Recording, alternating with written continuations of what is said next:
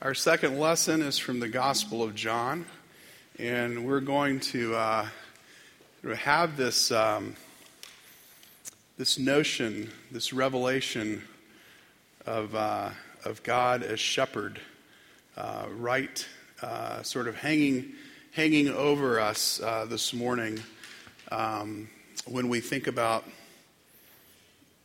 how God superintends our daily lives, how as Caleb said at communion, how, how God reveals God's self as with the deep and protective love of a mother. Shepherd is like that. Um, and indeed, I love that, um, that phrase that Caleb quoted from the Old Testament, the prophet, I think it's the prophet Isaiah, where God describes God's love for us in a way that um, you know, he invokes this image of, of writing our names, inscribing our names on his hands.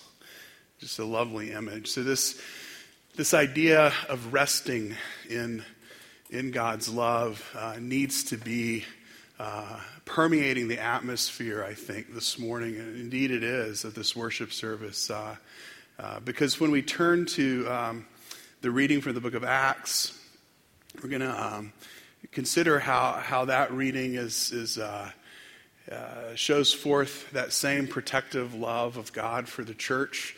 Uh, but the reading also uh, calls us to action. And uh, anytime we get called to action, we get nervous. We get performance anxiety, right? And what is it that God really wants from us? Uh, is it perfection? Is it faithfulness? What does faithfulness look like? So, all that is sort of just like a rambling preface uh, to say that um, on this day, the, the Lord is my shepherd Sunday, will be good for us to rest in the knowledge that we do belong to God through thick and thin. Nothing can separate us from God's love. Um, well, let me read the passage now. At that time, the festival of the dedication took place in Jerusalem. It was winter and Jesus was walking in the temple in the portico of Solomon. So the Jews gathered around and said to him, How long will you keep us in suspense? If you are the Messiah, tell us plainly.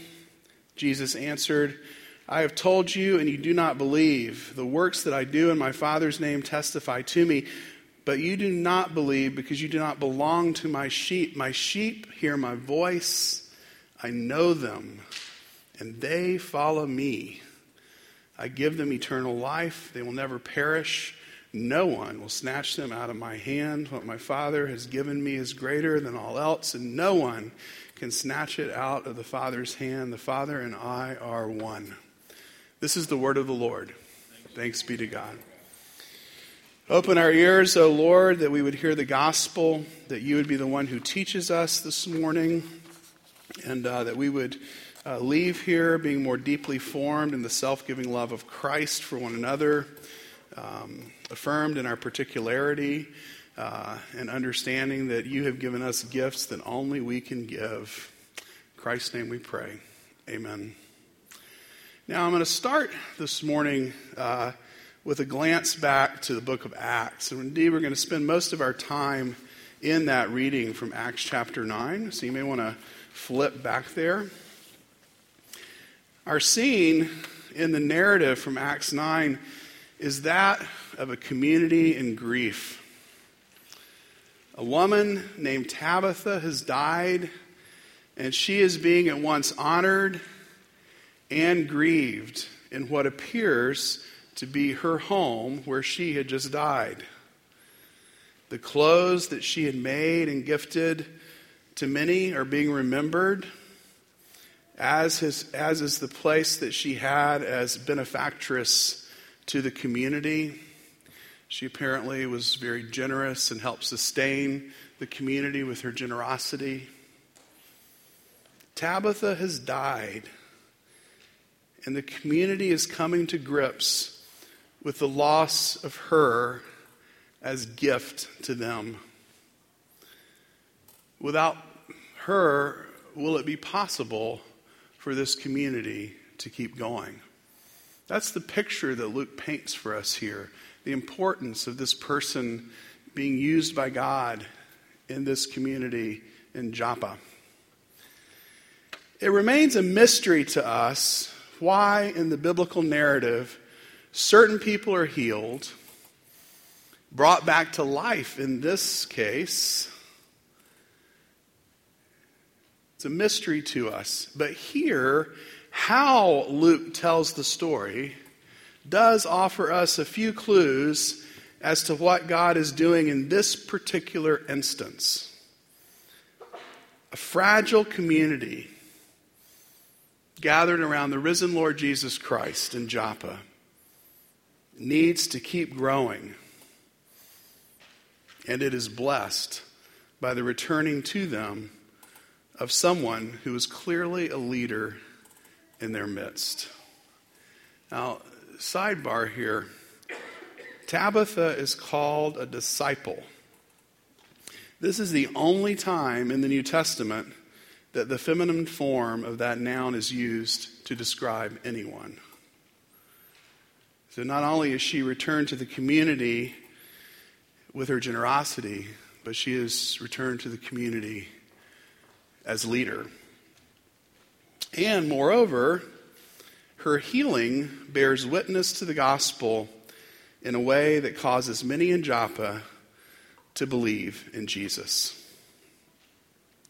The way Luke tells the story of the return of Tabitha to the community of faith in Joppa reminds us that the Lord, the Good Shepherd, cares well for the flock and will intervene in mysterious ways to make sure that the church presses on in bearing witness to God's generous spirit and his desire for all people to enjoy the blessings of human flourishing.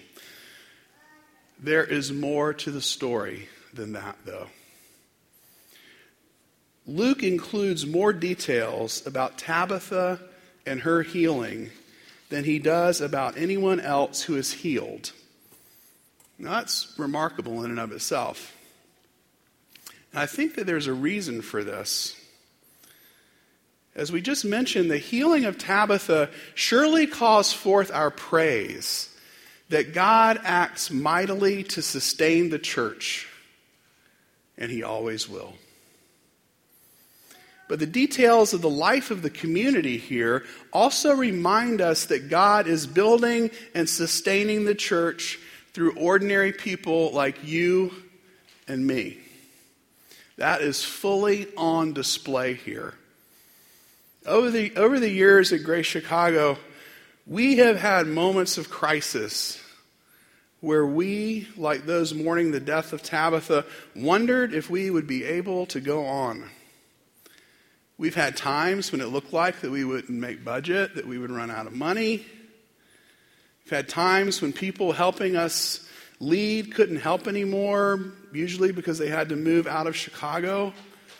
But in every instance, God has intervened to sustain us. The Good Shepherd cares well for the flock, and the Good Shepherd uses ordinary people in the process. I wanted to talk about the story of Tabitha's healing from this angle. One, because it's an important aspect of the story, but I also wanted to make sure that we lingered long enough on this amazing picture of Christian community. That we lingered long enough to take note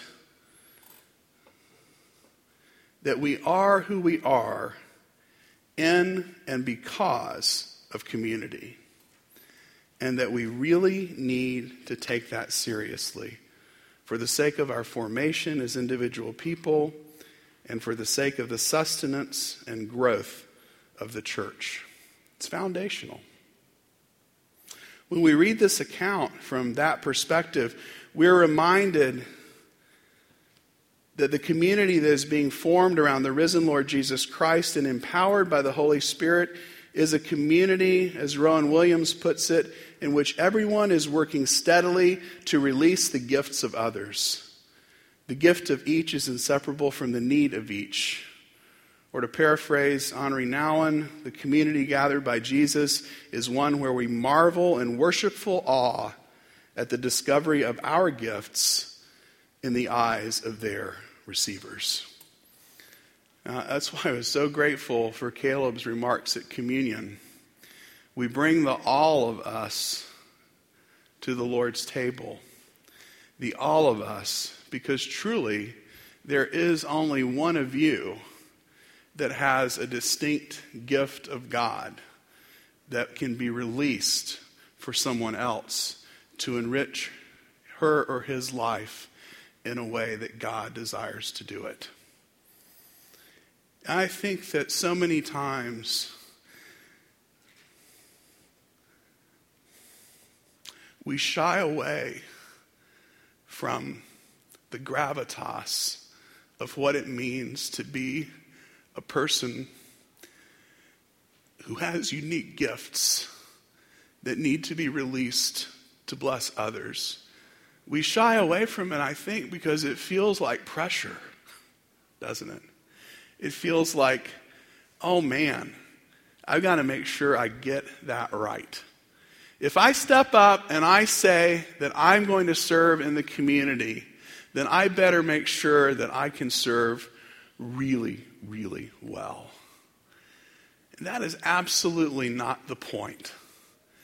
The point is, is that each of us, in our weaknesses, in our failures, in our brokenness, each of us finds God's grace and love to be healing and restorative to us in unique ways. And then God uses that experience, indeed, the whole of our lives, the successes and the failures, to then turn around and be a blessing to others.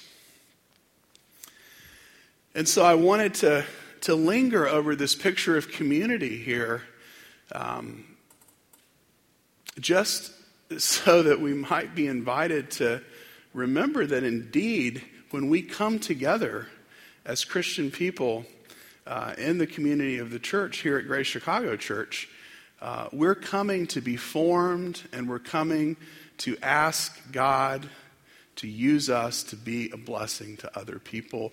And, and that thought, that reality, to linger upon it, that's heavy, heavy, heavy, but in a very good and rich way. Um, I think that, you know, coming from the uh, tradition that I come from, the Reformed tradition, um, there's a tremendous degree of uh, uh, weight that's put on uh, God as shepherd who cares well for the sheep. You know that, uh, and I and I love the psalm that calls us to worship this morning, Psalm 23, and how Jesus assumes that mantle of Good Shepherd and, and, and, the reading from the Gospel of John. And I can remember so clearly one of my professors at seminary who was from Scotland. He automatically sounded that much smarter than everybody else, right? Because he was a Reformed professor from Scotland. And I just remember him so clearly talking about the Lord as shepherd. It's so beautiful and so lovely. And we used to, um, by the way, egg him on. We spent the entire semester trying to get him to say, shut your cake hole. He says, My mom would never let me talk like that. I am not going to say that. And then the last day of classes, he finally said it, that deep Scottish brogue. I thought was great. But also in his deep Scottish brogue, he would always point out that the picture in Psalm 23, the Lord is my shepherd, shall not want, makes me lie down in pastures green. The picture there that's being painted is of the shepherd leading the flock and his two sheepdogs, one called goodness and one called mercy, following up the flock to make sure that no harm befalls the sheep. And that emphasis is so important, and that's why I'm so glad that that notion of God's protection of the church and protection of, of God's people is what's sort of hanging over this worship service this morning and the songs that we've sung and, and the passages that we've read and contemplated a bit. Um, and I'm glad of it because um, the gospel is always revealed in paradox in the sense that um, there's always the other side of the coin. Uh, for us to really understand what it is that God is doing in community. And the other side of the coin is always work out your salvation with fear and trembling. You, you work it out. Fear and trembling. The fear and trembling is not because you might get it wrong. The fear and trembling is there because of the next line. The next line says, Because it's the Lord who is at work within you. Because it's the Lord that is at work within you. So when we come to a passage like this this morning, we see that sort of paradoxical truth about how God is work, at work in the world, how God's at work in the community, right here in that story of the healing of Tabitha. Because why is it that some people get healed and some people don't? I don't know. But I do know, because of the way Luke tells this story, Tabitha is healed to keep that church moving, to keep those widows fed and clothed Tabitha is healed and returned to the community as gifts to the community in the same way that God gives gifts to every church and has given gifts to Grace Chicago Church. And that's that piece of it that God is always at work foundationally to care so well and so powerfully and so strong as to enable us to relax but in relaxing, then comes the other side of the coin. Oh my goodness. What's on display that's happening so beautifully in Joppa?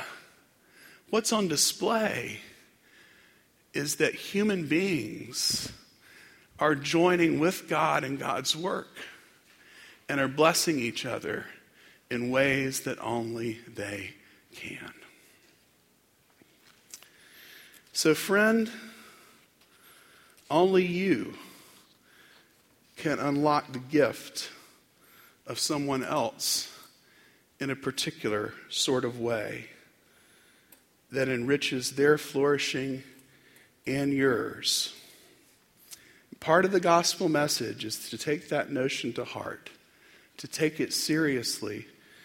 Uh, a friend of mine who uh, is an oncologist. He teaches at the University of Florida School of Medicine, and, and he likes to say uh, an analogy of, of how it is that we think about our responsibility as Christians in light of God's sovereign uh, power. And he says, You know, when I'm at work, I absolutely refuse to take myself seriously.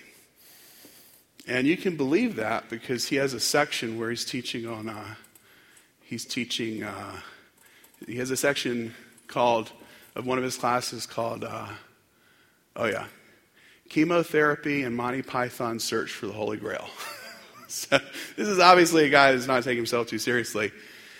He said, I don't take myself too seriously, but I take my work with utter seriousness.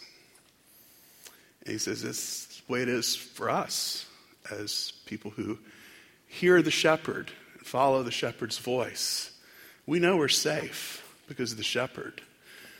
And we don't take ourselves too seriously, but we take the gospel seriously. And we take God's grace to enable us to have gifts that are released for others. We take that very seriously too. So, perhaps the next time, this is what all this was building to. Perhaps the next time you hear about an opportunity to serve your church community in some way. Rather than thinking that you're inadequate to the task, rather than thinking that someone else can do it better,